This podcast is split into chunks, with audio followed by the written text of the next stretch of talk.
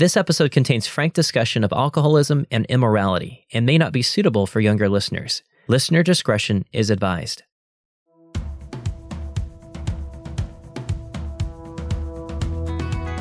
Hi, my name is Monica. I'm from Highland Village, Texas. I'm a social worker in the medical field. I love Compelled because episode after episode is a story of God's love for us through individual lives. My family has been through some strain over the last year and a half. These stories give me so much hope and are reminders that God is there always and that His work and goodness will prevail. 0.45 is death. 0.08 is DUI. I blew 0.4. I was on the verge of dying from the alcoholism. I'm in bondage to this, mighty bondage. I'm Paul Hastings, and you're listening to Compelled, a seasonal podcast using gripping, immersive storytelling to celebrate the powerful ways God is transforming Christians around the world. Last week, our guest was Jamie Kent, who, as a young child, saw his entire world fall apart in just a matter of minutes. Yet, as his earthly family imploded, little did he know that a heavenly father was watching from above. Again, you can hear that story by tuning into last week's episode with Jamie Kent. Today, our guest is Stu Fuhlendorf, a staunch atheist and alcoholic with a tremendous success record in the marketplace. But during a booze filled trip around the world, he couldn't shake the idea what if God actually was real? So gather around and lean in and join us for another compelling story from the kingdom of God.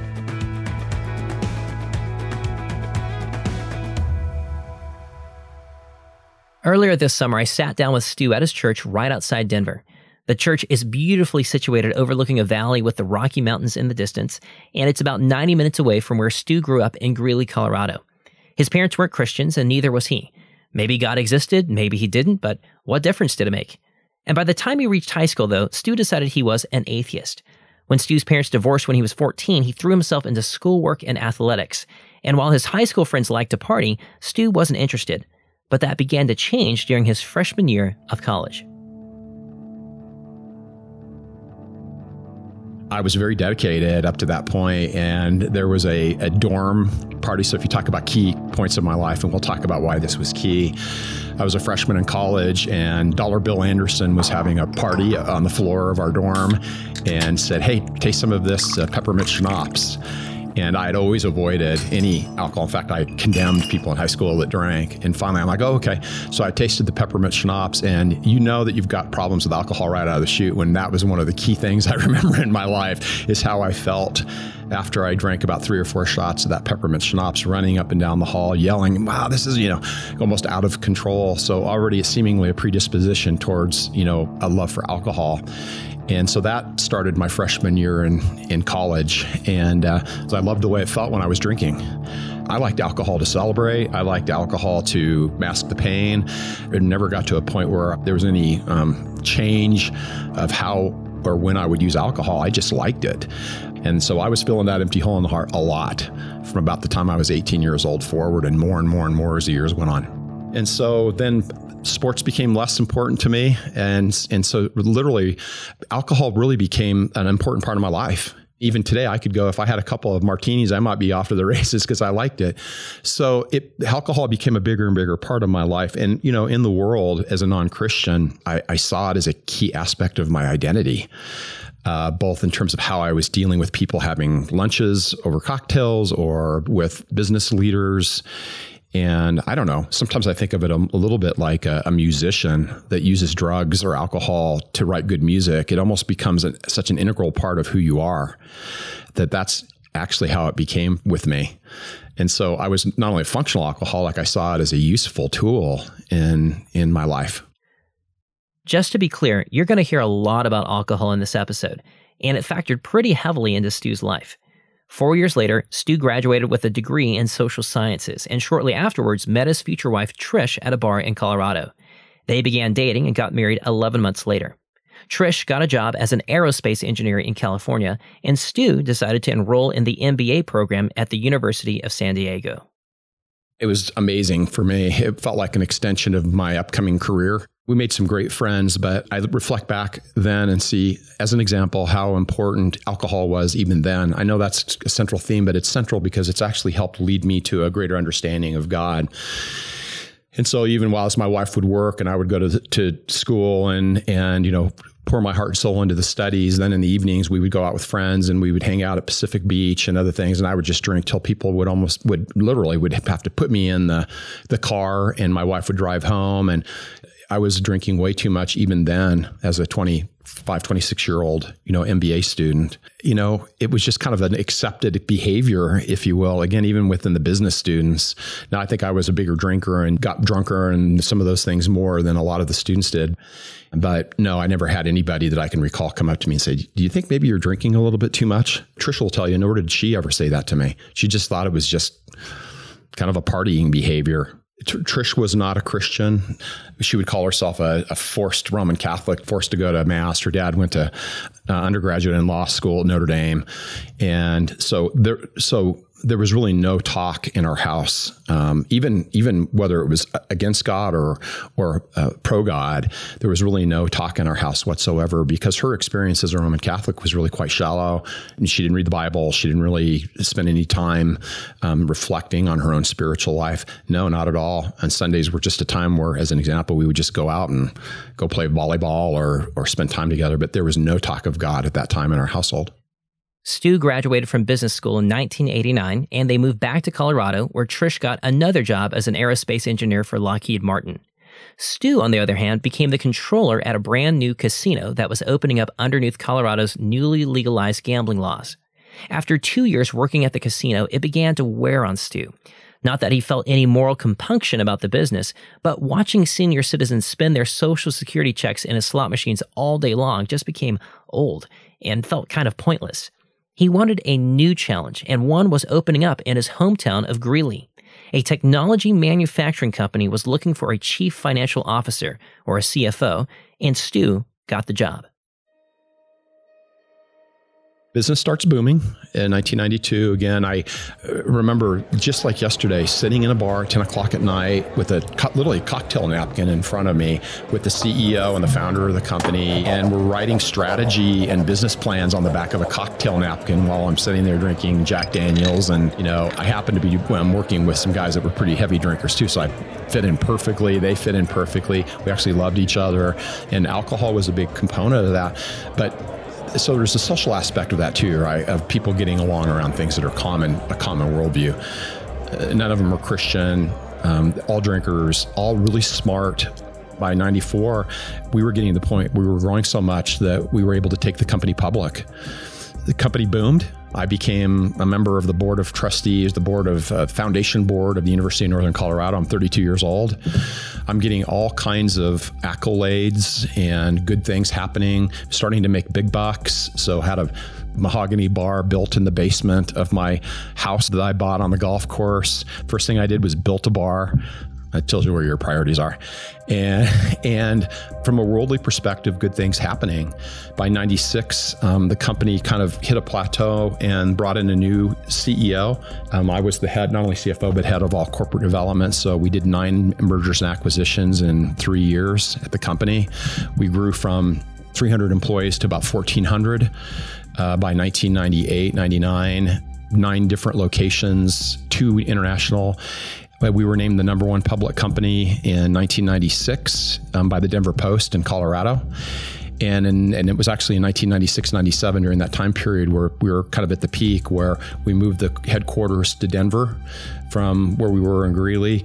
Um, we bought a big home up in Evergreen, Colorado. Some of your um, listeners won't know, but big, big home. My drinking habits increased, and my my attitude about God um, got more in, antagonistic uh, again, the self sufficiency now, and as I'm starting to get gain some worldly experience and success, and starting to make more money and getting stock options, I'm still not making huge money, but starting to really see the the gold at the end of the rainbow here.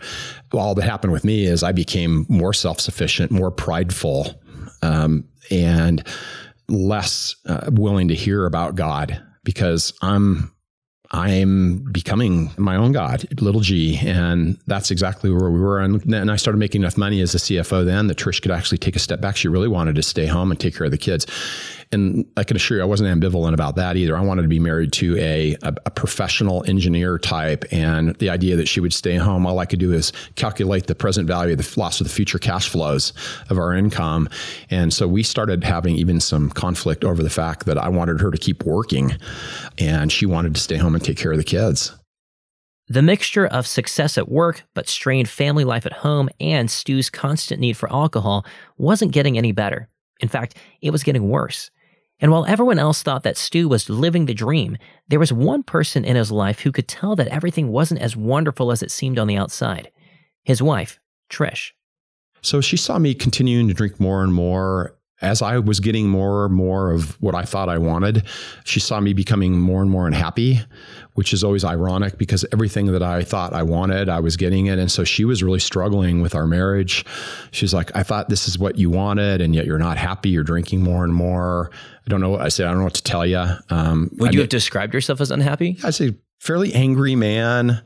Um, times of happiness, but fairly angry, which then helped me fit right in as a CFO, right? Uh, willing to buy companies and, you know, merge companies together and fire people. And at the time I would say, you know, if you guys are got a problem with firing people as we bring these companies together, I'll do it. So that's kind of where I was. And I did. I really felt a sense of I'm getting everything I wanted, but, you know, I don't feel joy over this. I don't feel happy. Well, when my wife went to see a pastor church called Rockland Community Church in, in Golden, Colorado. Reverend Ken Williams, he just got a hold of me a few weeks ago. He's retired now.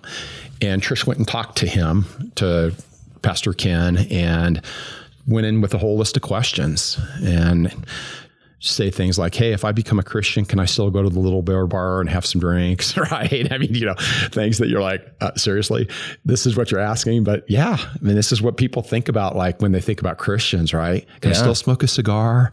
Like, uh, I'll come, you know, yeah, it, licentiousness versus legalism, and she had all these questions, and and Ken did a good job answering. Said, but told her there's a women's retreat this weekend. Why don't you go to it? And Trish actually had a friend, just so happened a sorority sister of hers, who was going to that retreat. So Trish went to the retreat and was saved in really a pool of snot and tears. And so, yeah, that was, I think, 97.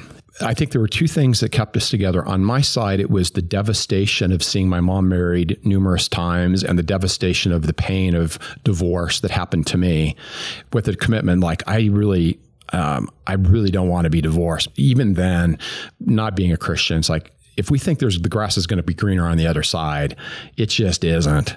Um, and anybody who goes through divorce, you just know. I mean, it just never goes well. And then on Trisha's side, she really wanted to divorce me many times, um, but she never demanded it or never did because she. And again, this is holy God in her life really was more focused on growing in holiness and her relationship with Christ than me being her God or, or her identity being around the millions of dollars that we may have had at the time so that's kind of how she was at the time. So she wanted to get divorced numerous times, but she simply was more focused on her relationship and the word of God. I have no doubt that even from a biblical perspective, if you talk about abandonment and other reasons to get divorced, she could have rationalized, Hey, I'm not going to be married to an alcoholic. I'm not going to do this anymore. I'm married to a non-believer. We were equally yoked in our non-belief before, but now we're unequally yoked. Not in fact, at this time, I mean, Trisha's taking care of the kids. I'm probably working 60, 80 hours a week. And if I wasn't working, I was spending time with the bar um, or flying all over the world, you know, flying first class. Even if I didn't have to fly first class, I'd fly first class because I got drinks in those days. I got to drink as much as I as I could in first class. There were times, just just so you know, Paul, that I could have had a, a telephone call with somebody and I'd still go fly to see them you know, uh, just so that I could sit in first class and, and, drink and act like a bigwig. It was probably a year or two later when I noticed she was reading the Bible and she was going to church without me. I didn't even know she was going to church. So did she tell you like, "Hey, I became no, a Christian"? Like, no. In fact, she knew that I would react pretty harshly. Again, I wasn't ambivalent but she was definitely growing in faith and i could see her starting to change she had a mysterious peace about her that was interesting and actually angered me where things would bother her before. She wouldn't say God is sovereign, but there was this sense of God's got this, uh, you know, where I would get angry, like, you know, and she would just say, hey, you know, just calm down. Everything's good. Everything will work out. Right. Things like that, where you just start noticing. And I, I was noticing. and she'll tell you this, she was really focused a lot more on her own holiness than her happiness. She loves to say that, that her relationship with God became so preeminent in her life that happiness wasn't as important as her sanctification or her holiness. So her, her prayers were really around God move in, um, Holy Spirit change his heart.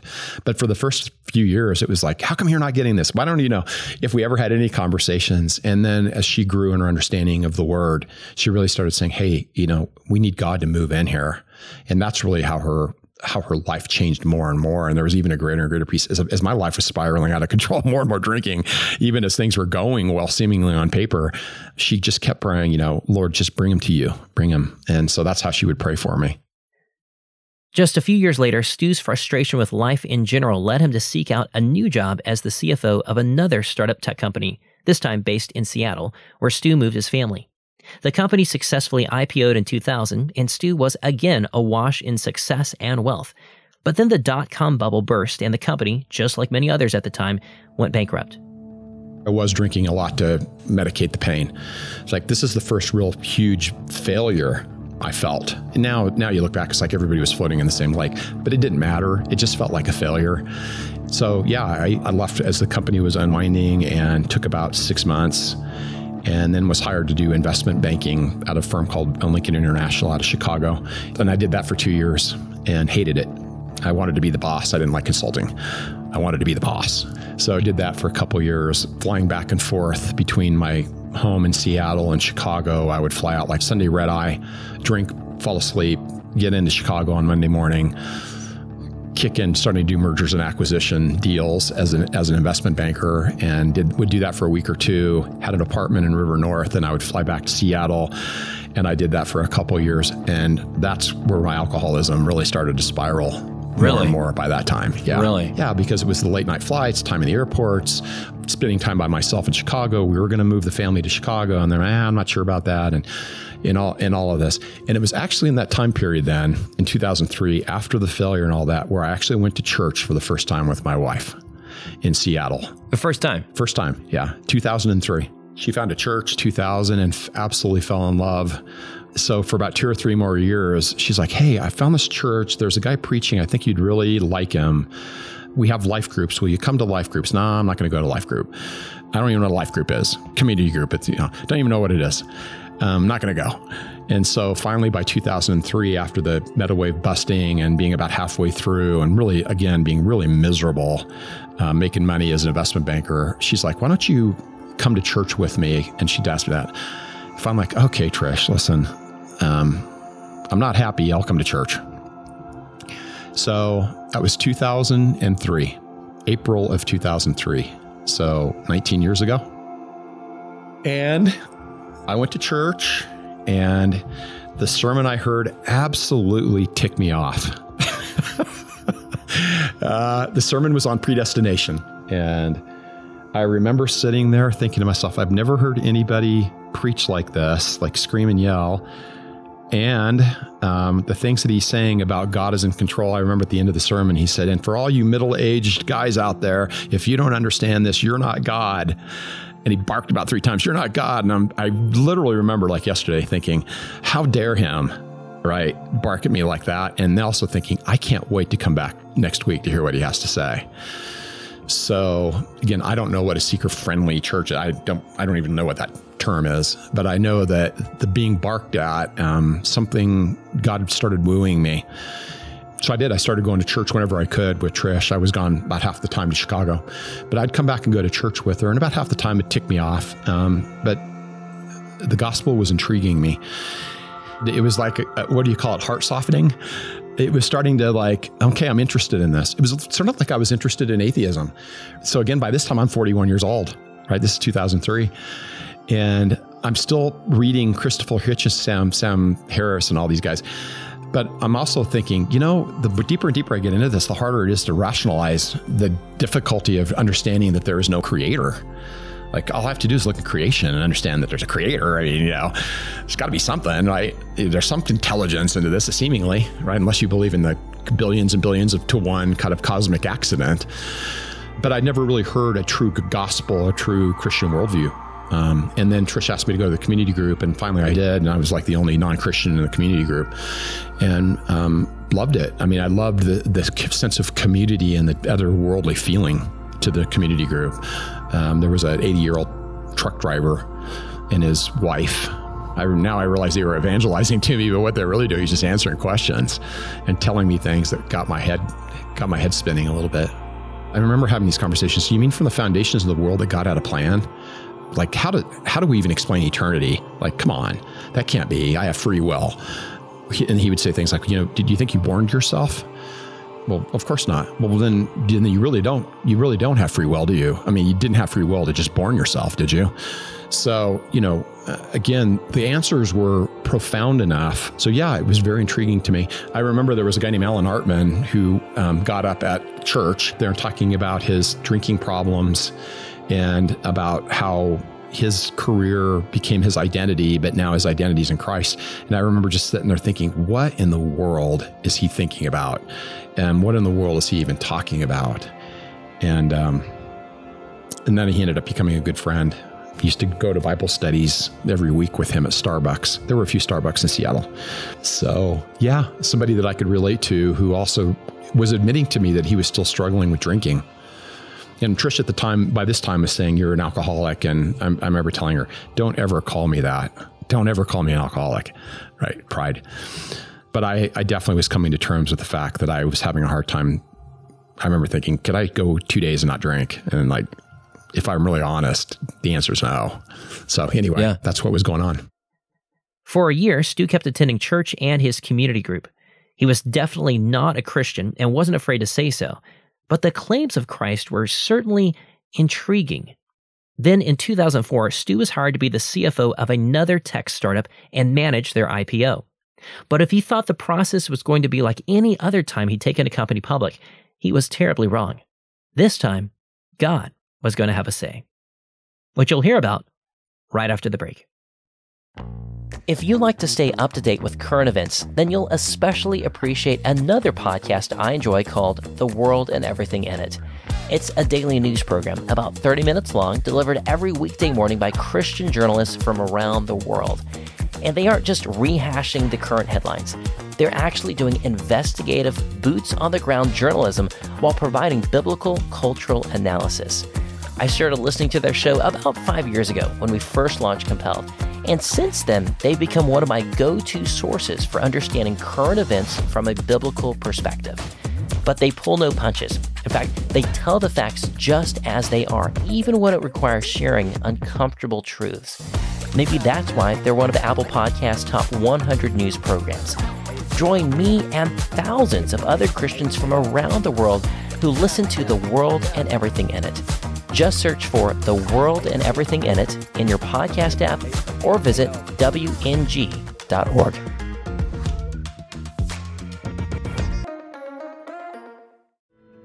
The world tells young women to seek popularity, beauty, pleasure, or whatever will make them happy.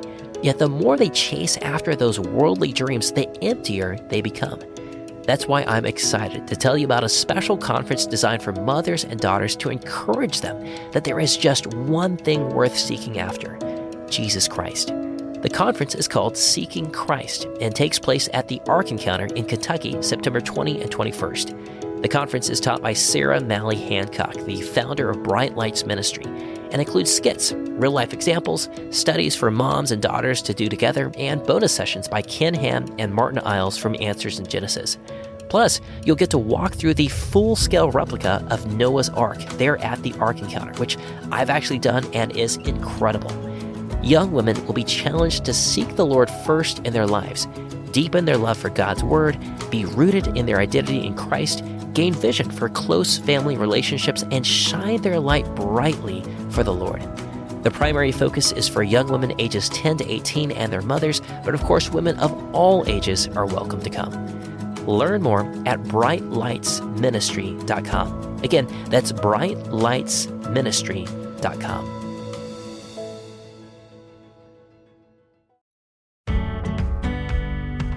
Welcome back to Compelled. Stu Fuhlendorf had been attending church and his community group for about a year now and had engaged in some really interesting conversations about Christianity. And while he previously would have always described himself as a firm atheist, his heart was definitely softening. He was now the CFO of another tech company, and this one had some serious financial backing, including Atlas Venture, Sequoia Capital, and Kleiner Perkins, really heavy hitters in the investment world. Stu was in the process of taking the company public, which was his third time managing an IPO. The two weeks before an IPO frequently involve a whirlwind tour around the world to major investment hubs to meet with banks and institutional investors, which is where we pick up the story. So we're kicking off the the European leg of this. We went out to eat in London. London's a big money center. It's a big deal to get shareholders from London. And we were, we were walking down the street, and I don't remember who it was, but one of the guys from Morgan Stanley said, See that window up there, the one with the yellow star? That's where Marx wrote his manifesto to the Labor Party, basically his Communist Manifesto. Literally, up in that window is a yellow star. It still is there if you go there. And uh, one of the people said, kind of chuckled, like, you know, can you imagine if communism, you know, here we are on the IPO roadshow, right? Kind of all chuckling about it. And then one of the guys, I, I don't even know who, because there's probably about eight of us in the group, said, well, he had one thing, right? That religion is the opiate of the masses. Right. And then I remember our, our CEO, Steve Goldman, who was culturally Jewish but a non-believer, said, "Yeah, that's right." And I kind of chuckled and said, yeah, "Well, that's right. Yeah, I agree with that." Well, then the limousine came and picked us up and took us back. We were staying at the Savoy Hotel in London. And uh, usually I would have gone to the bar. Um, there was a guy, Brett Goodwin, who was our head of marketing at our company, said, Hey, you want to have a nightcap? And I said, nah, Not tonight. I just don't feel like it tonight. So I went back to the hotel room and just kind of sit down in this lambskin chair and started thinking about that conversation. Well, remember, this is about three years after I went to church for the first time and life groups and counseling and Bible studies and all of these. And, and I looked at the wet bar. I thought, eh, I'll have a couple drinks. Eh, not tonight. And then I was sitting there and it was like I felt this wave, literally a warm wave. And I remember thinking, what would the world be like without Jesus? Um, and I literally sat there and I remember just like with Esther thinking, yeah, the world's depraved. Now I'm learning that concept. Yeah, the world's broken. But what would the world be like without Jesus Christ? And yeah, uh, I just remember at the time thinking, I've had this all wrong. Um, it was like a Lutheran moment for me. I was like, I, I can't believe how wrong I've been on this. And so I I just started to weep and like, Lord, I, I can't believe how rebellious I've been, uh, how how wrong I've been about this. Forgive me. I believe. I believe that you're Lord. I believe you're Savior. I, I'm sorry. I repent. Um, I literally started thinking about all the rebellion and then I had this sense of like relief and and yoke lifted from my shoulders and at the same time I had this like this feeling of sin of how overcome overwhelmed I've been by sin in my life and then I laid on the floor and literally just wept and wept and wept and yeah, if somebody would have come in, they would have thought it was a complete breakdown. In many ways, it was, and just wept and said, I, I, "I'm so sorry. I repent. I believe. I believe." I got up, I didn't sleep, and I got up the next morning and got showered up and put my suit on. And we went to our first meeting, our first meeting in London. And I will remember, like, again, like it's yesterday, Barry Fidelman, who was the venture capitalist for Atlas Ventures out of Boston was there. We happened to be in London. Maybe he was even following us around on the roadshow. And I gave my part of the, the, the roadshow pitch, right? The numbers and the graphs and all this stuff. Barry walked up to me afterwards. He's like, Are you okay? Because you seem like like melancholy, totally different. And I said, Yeah, I'm okay. I'm okay, Barry. And I was okay, but I was certainly different. That night in the hotel room happened 16 years ago. And Stu firmly believes that God orchestrated every event leading up to that moment the church, the sermons, the community group, the Bible studies, and even his wife's prayers. But there's no question that God had a, a, sovereign plan. I mean, like the Apostle Paul, right, who gets trained on all these languages and is going to be the high priest, and then gets knocked on his rear on the way to Damascus, and next thing you know, he's the great evangelist. You know, if it wasn't for his prior experiences, if you will, and and the th- and his killing of Christians and so forth, uh, I don't believe deeply. I don't. We don't even have to say don't believe. It's true because God, it's God's sovereign plan that he would have been as effective as a church planter and evangelist and as committed as he was, without going through those difficult evil, evil experiences that God even uses in his preceptive and decretive will mm. and using those kinds of experiences to lead us forward and build his kingdom. And uh, yeah, that's good theology, by the way. And then kind of how it all sort of accumulates is we ended up being in um, New York for the pricing meeting right on Wall Street. And so we have our where everybody gets together and say, here's your your range for the IPO price is seven to nine dollars. I think we priced it slightly above the range because there was a big demand for the stock. I think we priced like 950. And that meant, I don't know, 130 million for the company of capital. And then we went out and had what's called the closing party at a dear friend of mine who's no longer a friend, unfortunately, but was a part of Salomon Brothers. And they took me to a strip club and I remember sitting there thinking, this is just ridiculous. You know, because that's kind of what you did. You know, you went out to dinner and then went to a strip club, like uh, scores.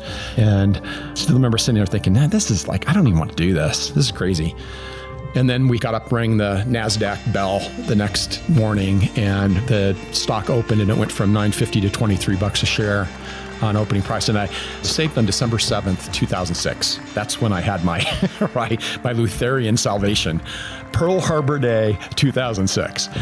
And it was, I don't know, 10 days later or so when the stock priced and started trading publicly. And so at 23 bucks a share, I think, I think it was like I had 15, 12 or 15 million on paper. I can't remember. Everybody's all excited. CEO, throwing, throwing high fives. Everyone's millionaires. Millionaires, know? throwing high fives, right?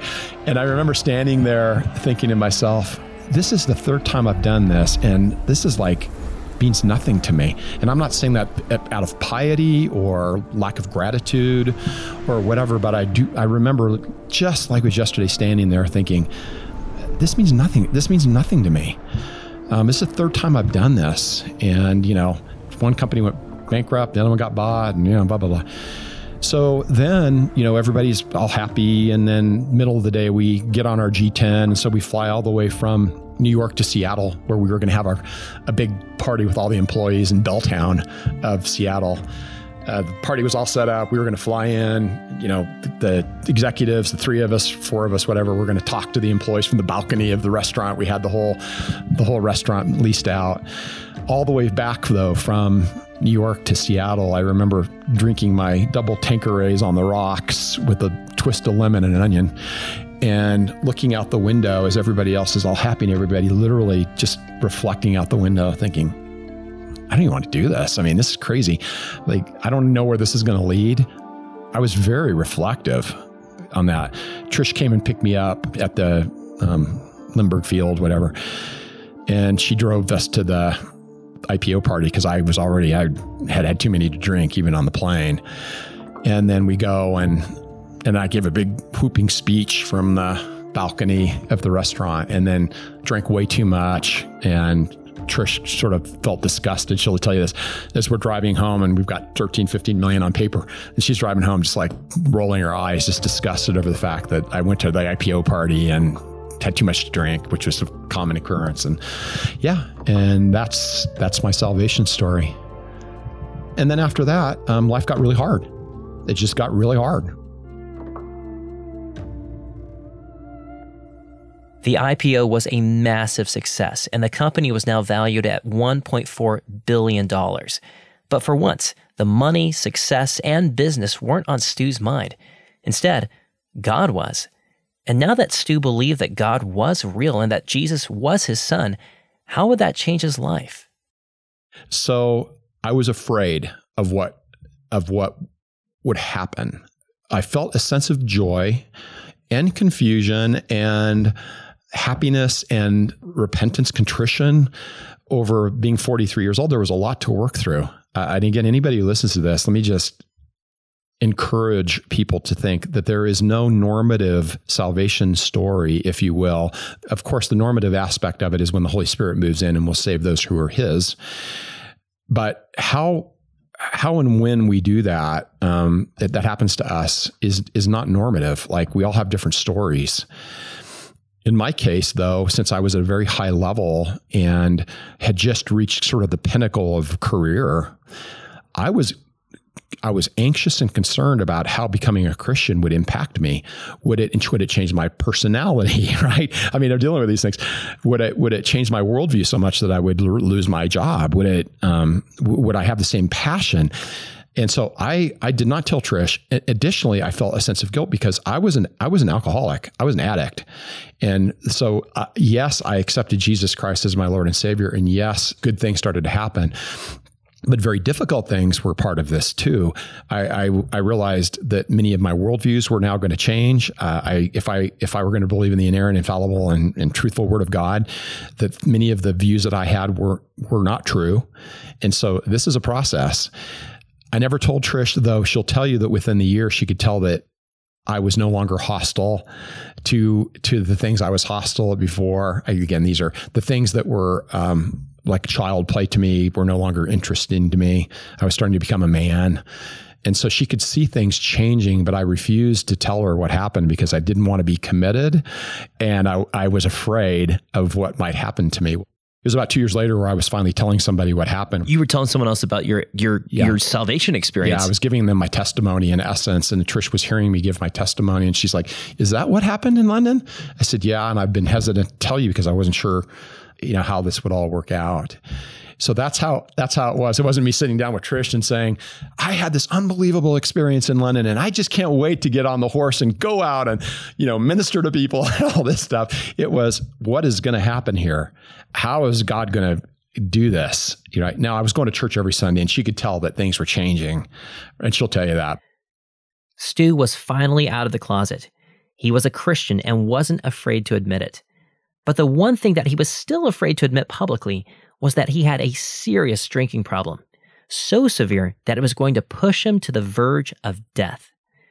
Coming up right after the break. You love Christian testimonies. Otherwise, you wouldn't be listening to Compelled. But imagine if you could enjoy compelled stories from Christians throughout the ages, including those who've already passed away. Well, that's what our friends at YWAM Publishing are doing through their Christian Heroes book series by retelling the incredible stories of Christians like George Mueller, a man of prayer who ran an orphanage for 10,000 children in England, who trusted God to miraculously provide food and shelter for those orphans, sometimes on a daily basis. Or Elisabeth Elliot, whose husband was murdered by the Auca tribe in Ecuador but chose to forgive and move in with the tribe to share the gospel with them. Or Brother Andrew, who during the height of the Cold War smuggled Bibles to Christians behind the Iron Curtain, all under the noses of communist border guards who could have imprisoned him for life or worse. These are the types of stories that YWAM Publishing is printing, and their books are written for kids ages 10 and above, but frankly, adults love them too. They've published 50 of these biographies so far, and we just partnered with YWAM Publishing to bring you five of my favorite stories. These are the Christians that have inspired my faith and millions of others for decades, which include the three testimonies I just mentioned, as well as Corrie ten Boom and Amy Carmichael. We're calling it the Compelled Christian Heroes Bundle, and I actually worked with YWAM to select these five specific stories, and they agreed to drop the price in half just for compelled listeners. So it's $30 and includes free US shipping. To buy this bundle for yourself or to give to a friend, visit compelledpodcast.com slash YWAM. That's the letters Y-W-A-M. Compelledpodcast.com slash YWAM. And trust me, if you love listening to stories on Compelled, you're going to love reading these stories too. Summer is here, and so is the chance to take a breather from school. And there's a decent chance that the subject your student is most excited to take a break from is math. But it doesn't have to be that way, especially if you're using CTC Math. Their focus is helping your student learn at the pace that's best for them. Every lesson is fully online with interactive questions and clear explanations. And their video tutorials take difficult concepts and break them down into digestible ideas. But here's the crazy part they have a 12 month money back guarantee. That's right, you can use CTC Math for an entire year. And if you don't like it, or it didn't work out for you, or if you're just unethical, which as a compelled listener, I hope you're not, then you just shoot them an email and tell them that you'd like your money back, and they'll gladly refund your entire purchase, no questions asked. There is literally no risk for an entire year. You can't beat that. Because their heart is to serve your family. That's why they sponsor Compelled, so that we can continue creating stories that will bless and encourage your family. And they want to do the same for your students' math needs. So, whether summer is a time for your student to catch up, keep up, or move ahead, CTC Math is there. Learn more at ctcmath.com. Again, that's ctcmath.com.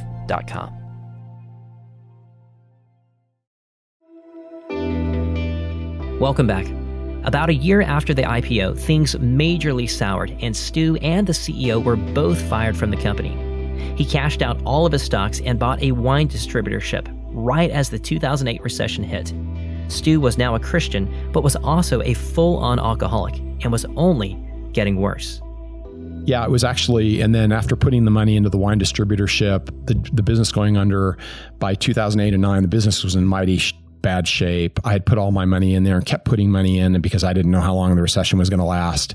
And then in 2010, I could not stay sober. I, it got to the point now where I would wake up in the middle of the night. I, w- I would have vodka or, or, wine next to my bed, and I would drink just to go back to sleep again. I would get up at seven o'clock in the morning, and I would get a bottle of wine out of the warehouse. It's just a wino and a drunk, and that's where I was, and I was suffering. So you're talking about um, it used to be through celebration.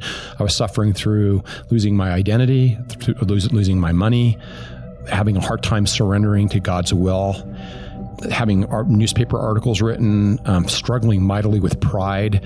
So one of the big um, things that had a huge impact on me well, it wasn't just the Bible, but when I read what is it, chapter eight and section two of Mere Christianity about the great sin, pride and C.S. Lewis said, you know, pride makes all other sins seem like mere flea bites. I was struggling so mightily with my own pride. And so all of this was going on where God was purifying the gold. And finally, Trish went off on vacation without me. I went on a big bender. She got back, and I was on the verge of dying um, from the alcoholism like alcohol poisoning. Yeah, yeah. In fact, I'd spent the whole week just shutting myself in. I had a friend, Todd Tarberger, came over and said, "I'm, I'm come, Trish told me that you may be doing this, so I'm coming over to get you." And I'm like, Todd, wild horses couldn't drag me away. And he's like, okay, pick your, you know, you make your bed, you lie in it. Trish got back, bottles all over the place, a horror story. And she took me in. I blew 0.4. So if you don't know, 0.45 is death, 0.08 is DUI. I blew 0.4, so very close to death. And told her I can't do this anymore. I, I first of all, drunkenness is a sin, but also I'm in bondage to this, mighty bondage. And so I went to rehab and we called uh, Lakeside Milam and I got a bed and went, went to rehab. And that was September of 2010. And it was an amazing experience for me.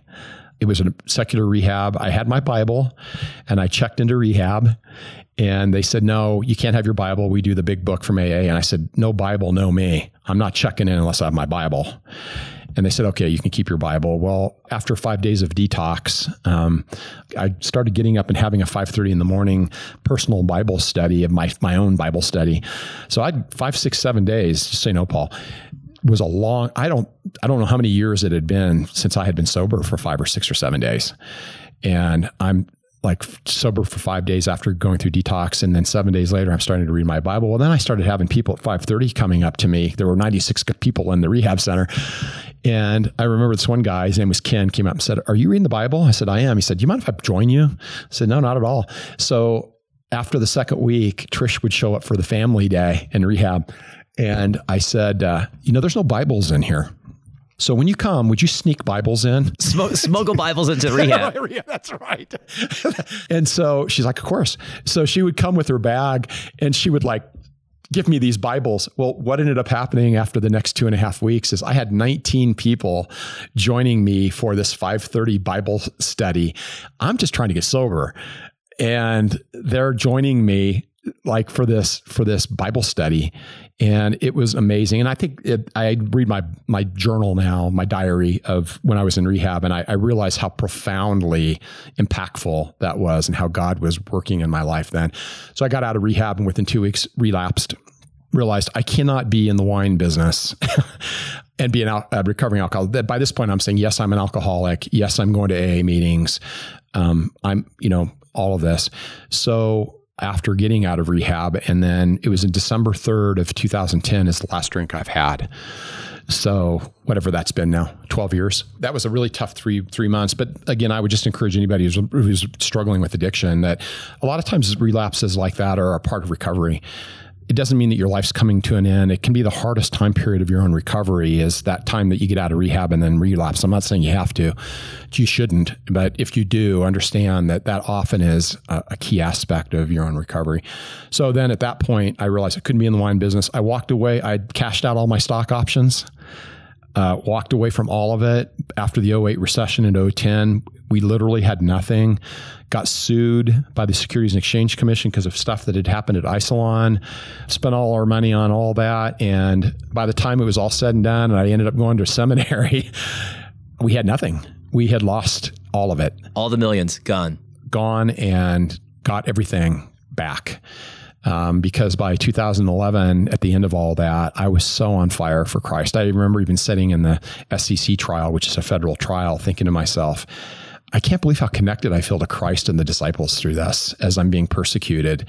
And it just so happened that um, I was being accused of things that I hadn't done. I'd done a lot of things like getting DUIs and other things.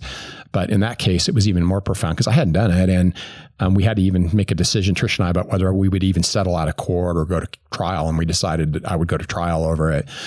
So all of that was profoundly transformative. At the end of the trial, I ended up not being found responsible and all this, but I, I say this, I didn't really care. um, I just was on fire for the Lord. And yeah, and by the time I got done with seminary in 2014, 15, whatever, um, yeah, I had my MDiv and um, started pastoring, and here we are, um, seven, eight years later, uh, at this growing church of God's saints and believers, and it's my story and all. It's my story. I appreciated what you had to say that there is no normative salvation testimony. God works in totally different ways, right? And some people are immediately saved from their addictions, and other people, God's like, hey, that's something you're going to lean into me even more to work through that together. Yeah, yeah like some of these that will say, I was immediately relieved of of this. I'm like, praise God. Oh, that is so awesome. Yeah, and for me, it was like this kind of was grinding, longer sanctification of having to get through the issues. And I think in some ways it was very healthy because I had to work through you know worldview issues and virtue issues and value issues and moral issues and theo- theological issues. And and in some ways, I needed that pain, that struggling to get through that, yeah. so that I could come up with with what I believe God has led as a pretty deep biblical understanding of how He works. Before we wrapped up, Stu told me one more story that I just had to share. It took place after he was saved, but before he was sober.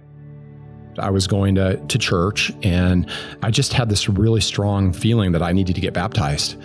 Right, of course. I mean, it's one of the key sacraments of the church. Of course, yeah, I should get yeah. baptized. So the night before, I went to bed and I had this unbelievably realistic dream. I, I, you know, and take this for what it is. It's true. In the dream, my business partner from the wine business John Bryant was there and he was giving the benediction at my funeral. And I remember like hovering over my body in this dream. And at the end of the funeral, there's a bagpipe player playing Amazing Grace that comes in, and like a lot of funerals, and playing Amazing Grace. Well, again, I you know rock and roll church. I mean, you know, Seattle, Seattle grunge music worship, right? Not and a bagpipe place. No, no, no bagpipe players there. No unless they could screaming lead refs off the bagpipes. But anyway, I get baptized at the end of the Easter service, and I'm one of, I don't know, 10 or so. Um, and then I sit down, and well, it just so happened at my baptism service, my dad and his girlfriend at the time were there. My kids were sitting on the other side, and Trish was sitting all the way across from me. And John Bryant, who had a disabled little girl, and his wife Elaine showed up for the baptism. And the end of the service, I was the first one to get baptized. They baptized like nine more.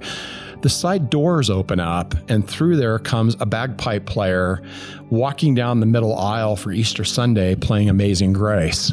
I'm like, this feels really familiar. This is like deja vu, to put it in paganistic terms. And then I'm like, no, wait a minute. John's here, the bagpipe player. And I leaned over, and Trish is sitting like four or five people down, and she's like looking at me like this with tears, like running down her face. I'm like, oh my God, oh my God. Right. I just realized that I had like dreamed this. So um, afterwards, I went out and and I'm like, can you believe that? I mean, that that just blows my mind. It's the first time I'd ever seen bagpipe church.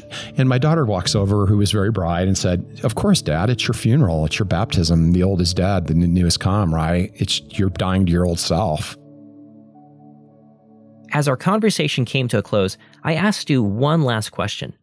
What advice would he give to Christians listening to the story right now who are actively struggling with substance addiction. I get it. Uh, I understand that it's it's definitely a crux of despair for you. That there's a bondage that comes from drug and alcohol use. We can be Christian and still struggling with these issues just like we struggle with other sins you know some people struggle with their kids performance some struggle with porn some struggle with their career some struggle with identity based on their balance sheet and those kind of things alcohol and, and drugs are even more profound in the sense that there is a physical addiction and porn's like that too. I mean, there's this, you know, chemical, yeah. chemical. Yeah. I mean, yeah. it literally changes the chemistry. So number one, it doesn't mean that you're not a Christian. Rest in the sovereignty um, and perseverance of a loving God. Having said that, in the long run, it's really important to come to terms with that because I could not glorify God and be a drunk. So when you fall deeply in love with Christ and the Holy Spirit fills your heart, it gets to the point where the overriding desire has to be for for Jesus. It has to be for for the living God. And we cannot be an alcoholic or drug addict. You cannot glorify God and enjoy him fully being in bondage to drugs and alcohol. That empty hole has to get filled with the joy of the Lord. And it's hard. You have to pray. You have to, you know, have fellowship. You have to worship. You have to serve others. I mean, it's step 12 in AA. You, you have to focus your life on putting the tethers of the spiritual disciplines of Christ in place. That's why Jesus gave us the model. That will lead you to a life of sobriety. I think it's really important for those of you who are struggling out there to understand that God's hand is in it. Just give it to Him and let Him make you into who you should be and who God wants you to be. Stu, it's been a pleasure. Thank you so much, man. Thanks, Paul.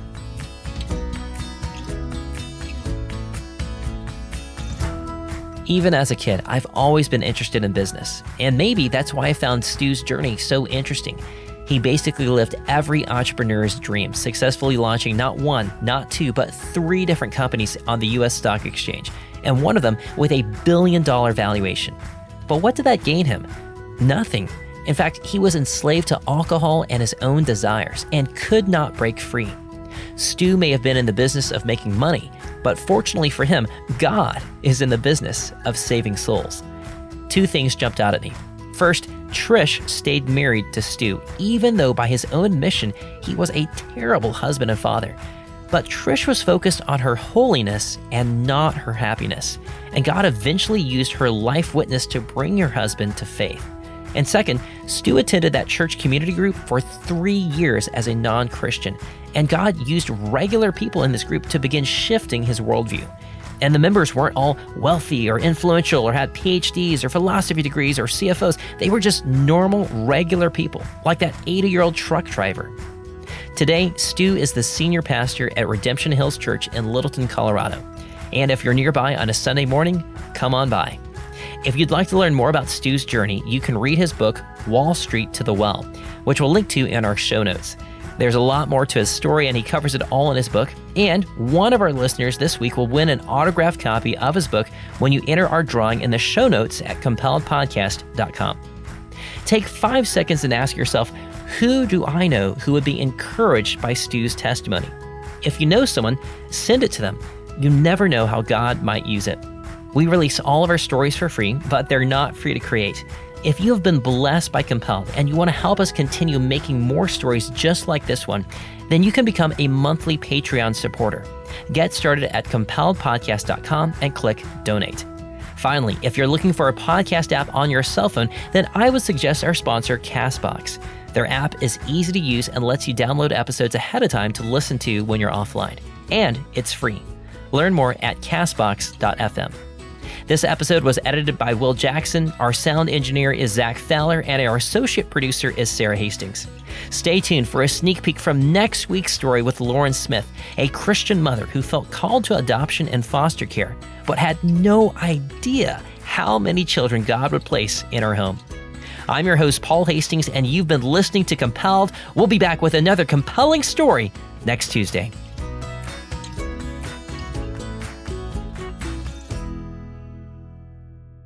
We ended up fostering about 120 children in addition to our 20 permanent children. And I think I long for the day when I go to heaven and I see the lives that God has allowed us to touch. One last thing before I go. If you'd like to meet up this year in 2024, I will actually be on the road for a few events, either speaking or exhibiting at some conferences. I am still nailing down all the details, but already I know that I'll be at the Texas Homeschool Convention in Fort Worth from April 18th through 20th, the other Texas Homeschool Convention in Houston from May 30th through June 1st, the Home Educators Association of Virginia Convention in Richmond from June 6th through 8th, and there's also the chance that I might be at some other events in Louisville, Kentucky and Nashville, Tennessee later in the year, but we haven't finalized those details yet. If you live near any of those locations, then I'd love to meet you. You can also see our latest up-to-date calendar of events at our website, compelledpodcast.com slash events. And I hope to see you there.